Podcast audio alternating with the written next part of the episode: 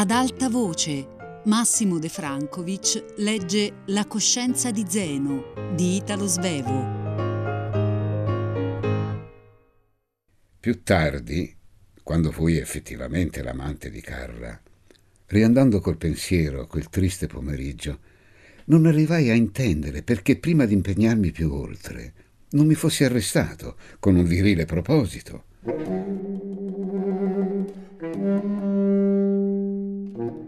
Avevo tanto pianto il mio tradimento prima di commetterlo che si sarebbe dovuto credere facile di evitarlo. Ma del senno di poi si può sempre ridere, e anche di quello di prima, perché non serve. Fu marcata, in quelle ore angosciose, in caratteri grandi nel mio vocabolario, alla lettera C, Carla, la data di quel giorno con la notazione ultimo tradimento ma il primo tradimento effettivo, che impegnava a tradimenti ulteriori, seguì soltanto il giorno dopo. Il giorno sparì e io restai alla finestra a guardare le nuove foglie verdi degli alberi del mio giardino. Fui colto da brividi e con una certa soddisfazione pensai fossero di febbre, non la morte desiderai, ma la malattia, una malattia che mi servisse di pretesto per fare quello che volevo o che me lo impedisse. Dopo aver esitato per tanto tempo, Augusta venne a cercarmi. Vedendola tanto dolce e priva di rancore, si aumentarono da me i brividi fino a farmi battere i denti. Spaventata, essa mi costrinse di mettermi a letto. Battevo sempre i denti dal freddo, ma già sapevo di non aver la febbre e le impedii di chiamare il medico. La pregai di spegnere la lampada, di sedere accanto a me e di non parlare, non so per quanto tempo restammo così. Riconquistai il necessario calore e anche qualche fiducia. Le dissi che sapevo la ragione del mio malore e che glielo avrei detto più tardi. Ritornavo al proposito di confessare. Non mi rimaneva aperta altra via per liberarmi da tanta oppressione. Così restammo ancora per vario tempo, muti. Più tardi m'accorsi che Augusta s'era levata dalla sua poltrona e mi si accostava Ebbi paura. Forse essa aveva indovinato tutto. Mi prese la mano, l'accarezzò, poi leggermente poggiò la sua mano sulla mia testa per sentire se scottasse e infine mi disse Dovevi aspettartelo. Perché tanta dolorosa sorpresa? Mi meravigliai delle strane parole e nello stesso tempo che passassero attraverso un singhiozzo soffocato. Era evidente che essa non alludeva alla mia avventura. Con una certa rudezza le domandai Ma che cosa vuoi dire? Che cosa dovevo io prevedere? Confusa, essa mormorò L'arrivo del padre di Guido per le nozze di Ada. Finalmente compresi. Essa credeva che io soffrissi per l'imminenza del matrimonio di Ada. A me parve che essa veramente mi facesse torto. Io non ero colpevole di un simile delitto. Mi sentii puro e innocente come un neonato e subito liberato da ogni oppressione saltai dal letto. Tu credi che io soffra per il matrimonio di Ada? Sei pazza! Da che sono sposato io non ho più pensato a lei. La baciai e abbracciai con pieno desiderio e il mio accento fu improntato a tale sincerità che essa si vergognò del suo sospetto. Anche lei ebbe la ingenua faccia sgombera da ogni nube e andammo presto a cena ambedue affamati, a quello stesso tavolo, dove avevamo sofferto tanto poche ore prima, sedevamo ora come due buoni compagni in vacanza. Ella mi ricordò che le avevo promesso di dirle la ragione del mio malessere. Io finsi una malattia. Quella malattia che doveva darmi la facoltà di fare senza colpa tutto quello che mi piaceva. Le raccontai che ero andato a prendere gli occhiali che l'oculista mi aveva prescritti. Forse quel segno di vecchiezza mi aveva avvilito e avevo camminato per le vie della città per ore ed ore. Raccontai anche qualche cosa delle immaginazioni che tanto mi avevano fatto soffrire e ricordo che contenevano persino un abbozzo di confessione non so in quale connessione con la malattia immaginaria, parlai anche del nostro sangue, che girava, girava, ci teneva eretti, capaci al pensiero e all'azione, e perciò alla colpa e al rimorso. Essa non capì che si trattava di Carla, ma a me parve di averlo detto. La notte la passai pressoché insonne. Aspettavo l'abbraccio di Carla con pieno, grande desiderio. Desideravo proprio lei, la fanciulla dalle ricche trecce fuori di posto e la voce tanto musicale quando la nota non le era imposta. Ella era resa desiderabile anche da tutto ciò che per lei avevo già sofferto.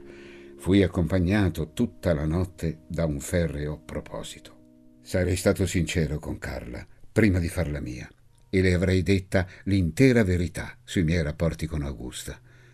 Nella mia solitudine mi misi a ridere. Era molto originale di andare alla conquista di una donna con in bocca la dichiarazione d'amore per un'altra. La mattina seguente, vestendomi, mormoravo le parole che le avrei dette.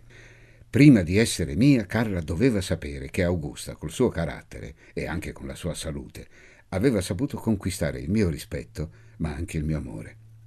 Prendendo il caffè ero tanto assorto nel preparare un tanto elaborato discorso che Augusta non ebbe da me altro segno di affetto che un lieve bacio prima di uscire. Ma se ero tutto suo, andavo da Carla per riaccendere la mia passione per lei. Non appena entrai nella stanza di studio di Carla, ebbi un tale sollievo al trovarla sola e pronta che subito l'attirai a me e appassionatamente l'abbracciai. Fui spaventato dall'energia con la quale essa mi respinse, una vera violenza. Essa non voleva saperne e io rimasi a bocca aperta, in mezzo alla stanza, dolorosamente deluso. Ma Carla, subito rimessasi, mormorò: Non vede che la porta è rimasta aperta e che qualcuno sta scendendo le scale? Assunsi l'aspetto di un visitatore cerimonioso, finché l'importuno non passò. Poi chiudemmo la porta. Essa impallidì, vedendo che girava anche la chiave. Così tutto era chiaro. Poco dopo, essa mormorò fra le mie braccia, con voce soffocata, Lo vuoi? Veramente lo vuoi? M'aveva dato del tu. E questo fu decisivo. Io poi avevo subito risposto, se non desidero altro. Avevo dimenticato che avrei voluto prima chiarire qualche cosa.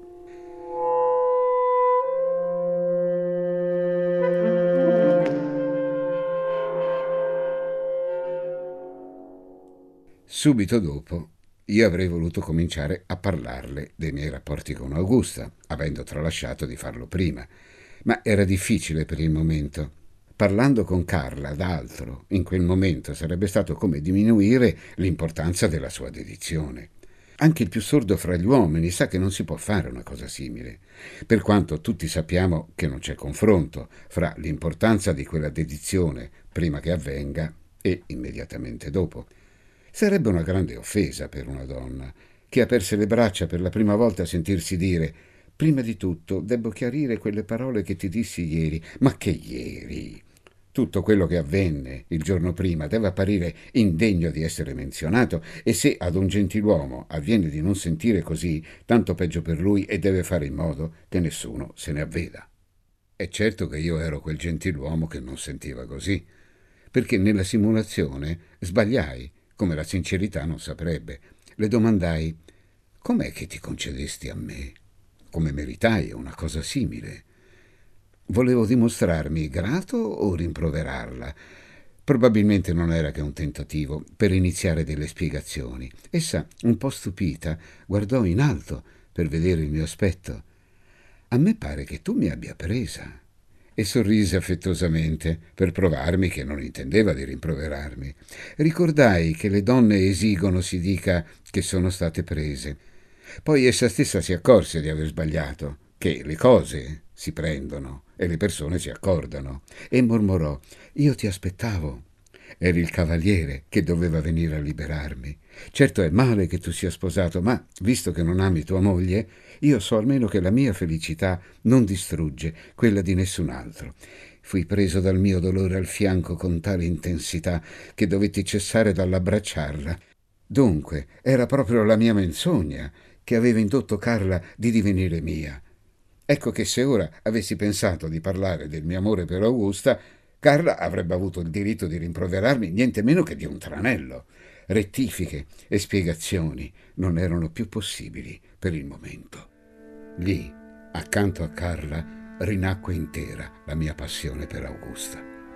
Ora non avrei avuto che un desiderio, correre dalla mia vera moglie, solo per vederla intenta al suo lavoro di formica assidua, mentre metteva in salvo le nostre cose in un'atmosfera di canfora e di naftalina. Ma restai al mio dovere, che fu gravissimo, per un episodio che mi turbò molto, dapprima perché m'apparve come un'altra minaccia della Sfinge con la quale avevo da fare. Carla mi raccontò che subito dopo che me ne ero andato, il giorno prima, era venuto il maestro di canto e che essa lo aveva semplicemente messo alla porta. Non seppi celare un gesto di contrarietà. Era lo stesso che avvisare il Copler della nostra tresca. Che cosa ne dirà il Copler? Esclamai. Essa si mise a ridere e si rifugiò, questa volta di sua iniziativa, fra le mie braccia. Non avevamo detto che l'avremmo buttato fuori della porta anche lui? Era carina, ma non poteva più conquistarmi.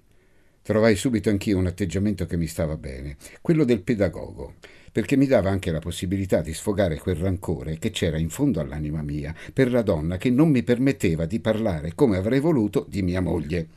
Bisogna lavorare a questo mondo, le dissi, perché, come ella già doveva saperlo, questo era un mondo cattivo, dove solamente i validi reggevano, e se ora io dovessi morire, che cosa verrebbe di lei? Avevo prospettata l'eventualità del mio abbandono in modo che essa proprio non poteva offendersene, e infatti se ne commosse.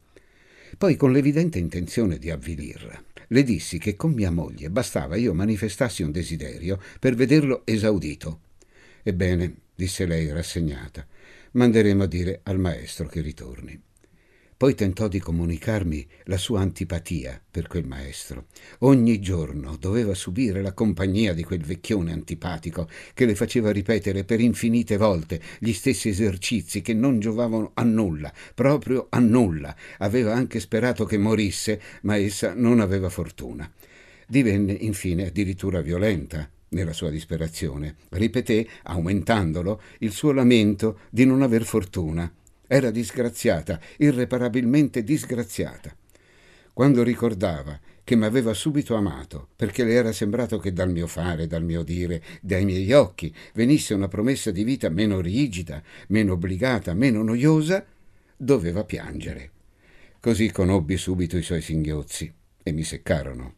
Erano violenti, fino a scuotere, pervadendolo, il suo debole organismo, mi sembrava di subire immediatamente un brusco assalto alla mia tasca e alla mia vita. Le domandai: Ma credi tu che mia moglie a questo mondo non faccia nulla? Adesso che noi due parliamo, essa ha i polmoni inquinati dalla canfora e dalla naftalina. Carla singhiozzò. Le cose, le masserizie, i vestiti. Beata lei. Pensai irritato che essa volesse che io corressi a comperarle tutte quelle cose. Non dimostrai dell'ira grazie al cielo, e obbedii alla voce del dovere che gridava accarezza la fanciulla che si abbandonò a te. L'accarezzai, passai la mia mano leggermente sui suoi capelli. Ne risultò che i suoi singhiozzi si calmarono e le sue lagrime fluirono abbondanti e non trattenute, come la pioggia che segue a un temporale.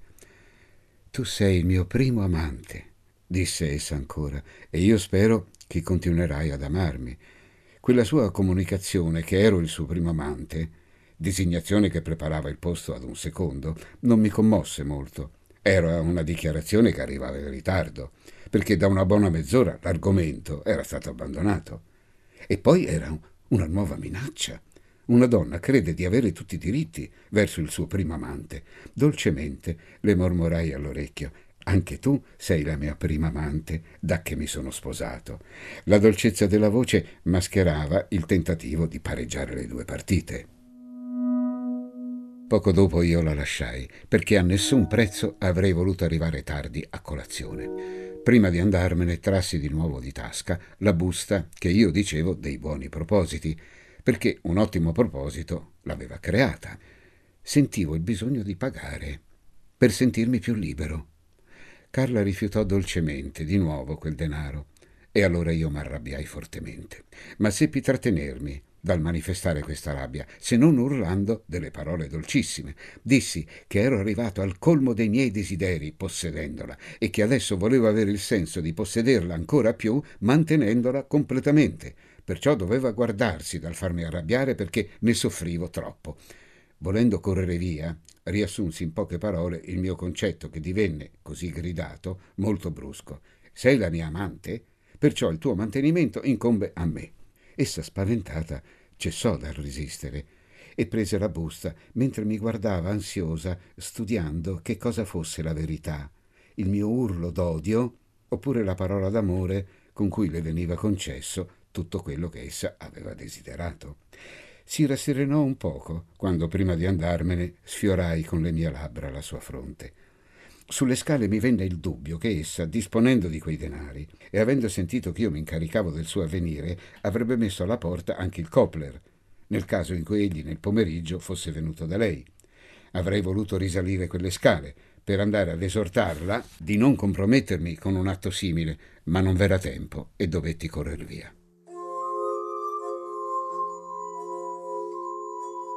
Io temo che il dottore che leggerà questo mio manoscritto abbia a pensare che anche Carla sarebbe stata un soggetto interessante alla psicoanalisi. A lui sembrerà che quella dedizione, preceduta dal congedo al maestro di canto, fosse stata troppo rapida. Anche a me sembrava che in premio del suo amore essa si fosse attese da me troppe concessioni. Occorsero molti, ma molti mesi perché io intendessi meglio la povera fanciulla. Probabilmente essa si era lasciata prendere per liberarsi dall'inquietante tutela del Copler. E dovette essere per lei una ben dolorosa sorpresa all'accorgersi che s'era concessa invano, perché da lei si continuava a pretendere proprio quello che le pesava tanto, cioè il canto. Si trovava ancora fra le mie braccia e apprendeva che doveva continuare a cantare. Da ciò un'ira e un dolore che non trovavano le parole giuste. Per ragioni differenti dicemmo così ambedue delle stranissime parole. Quando essa mi volle bene, riebbe tutta la naturalezza che il calcolo le aveva tolto. Io la naturalezza non la ebbi mai con lei. Correndo via pensai ancora, se essa sapesse quanto io ami mia moglie, si comporterebbe altrimenti. Quando lo seppe, si comportò infatti altrimenti. All'aria aperta respirai la libertà e non sentii il dolore di averla compromessa. Fino al giorno dopo c'era tempo e forse avrei trovato un riparo alle difficoltà che mi minacciavano. Correndo verso casa, ebbi anche il coraggio di prendermela con l'ordine sociale, come se esso fosse stato la colpa dei miei trascorsi. Mi pareva avrebbe dovuto essere tale da permettere di tempo in tempo, non sempre, di fare l'amore, senza avere a temerne delle conseguenze, anche con le donne che non si amano affatto. Di rimorso non v'era traccia in me. Perciò io penso che il rimorso non nasca dal rimpianto di una mala azione già commessa, ma dalla visione della propria colpevole disposizione. La parte superiore del corpo, si china a guardare e giudicare l'altra parte e la trova deforme, ne sente ribrezzo e questo si chiama rimorso. Anche nella tragedia antica la vittima non ritornava in vita e tuttavia il rimorso passava.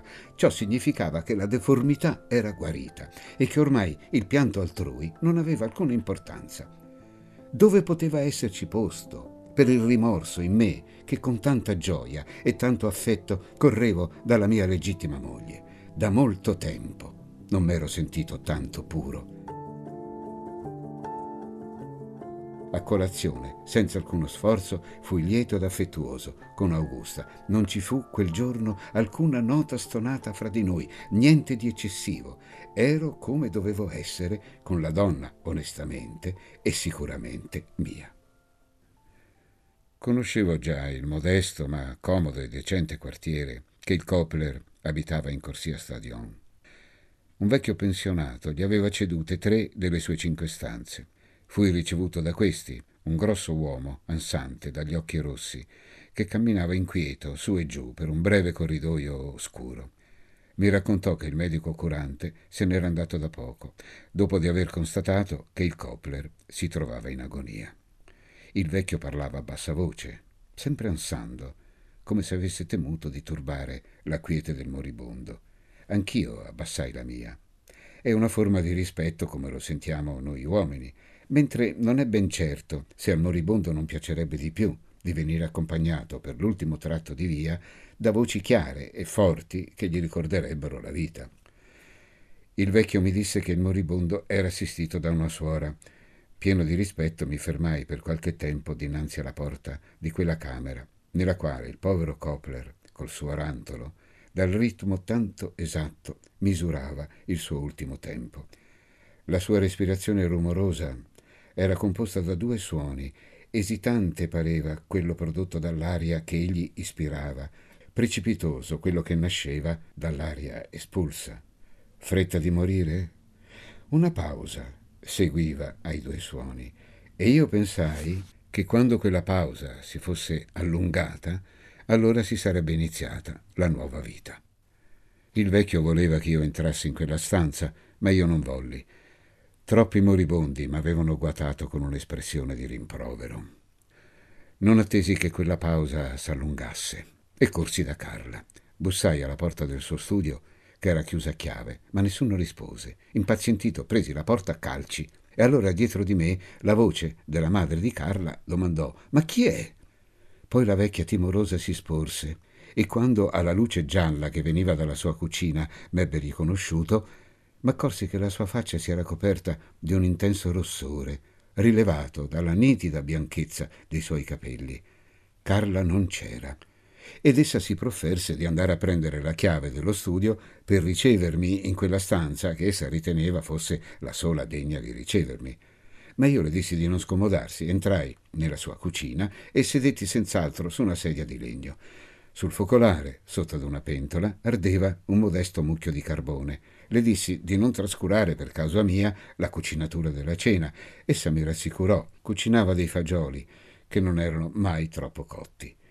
La povertà del cibo che si preparava nella casa, le cui spese dovevo ormai sostenere io solo, m'ammorbidì e smorzò la stizza che provavo per non aver trovata pronta la mia amante. La signora rimase in piedi, ad onta che io ripetutamente l'avessi invitata di sedere. Bruscamente le raccontai che ero venuto a portare alla signorina Carla una bruttissima notizia. Il Copler era moribondo.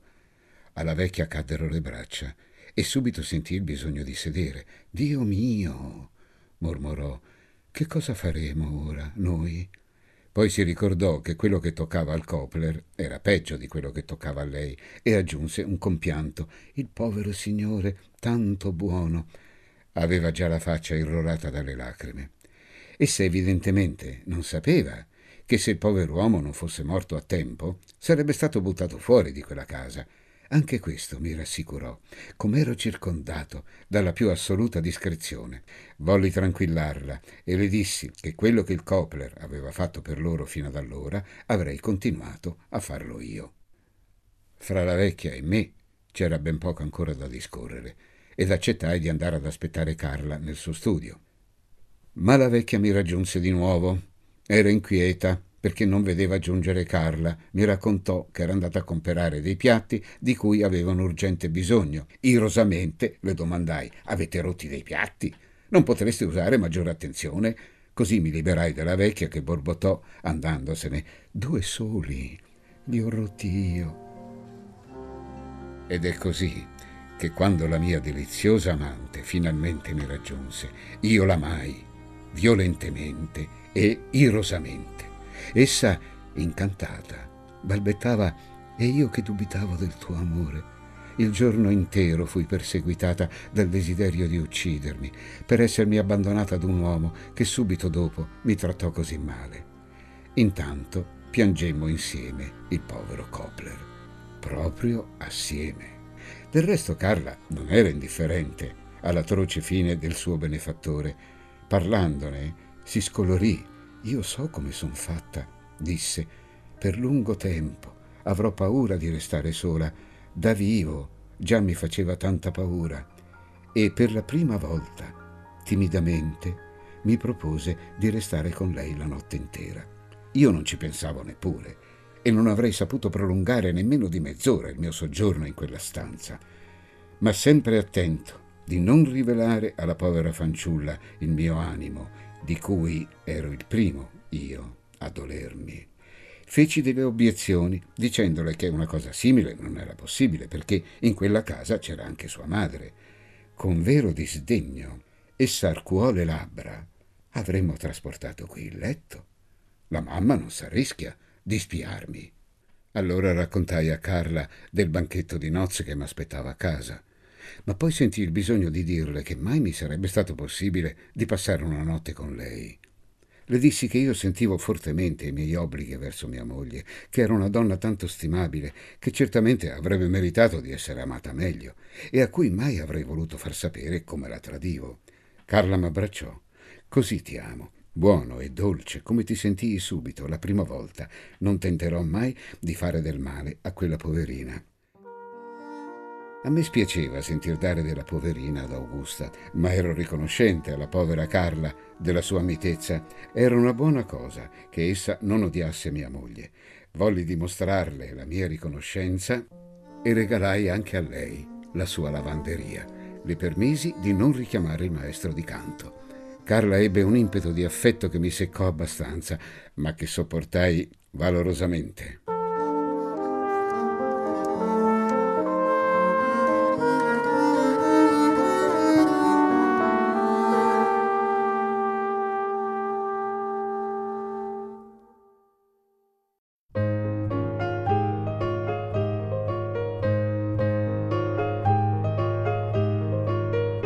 Massimo De Francovic ha letto La coscienza di Zeno di Italo Svevo, a cura di Fabiana Carubolante, Jacopo De Bertoldi, Lorenzo Pavolini e Chiara Valerio. Regia di Luigi Iavarone. Tutte le puntate sul sito e sulla app Rai Play Radio. Ad alta voce è un programma Rai Radio 3.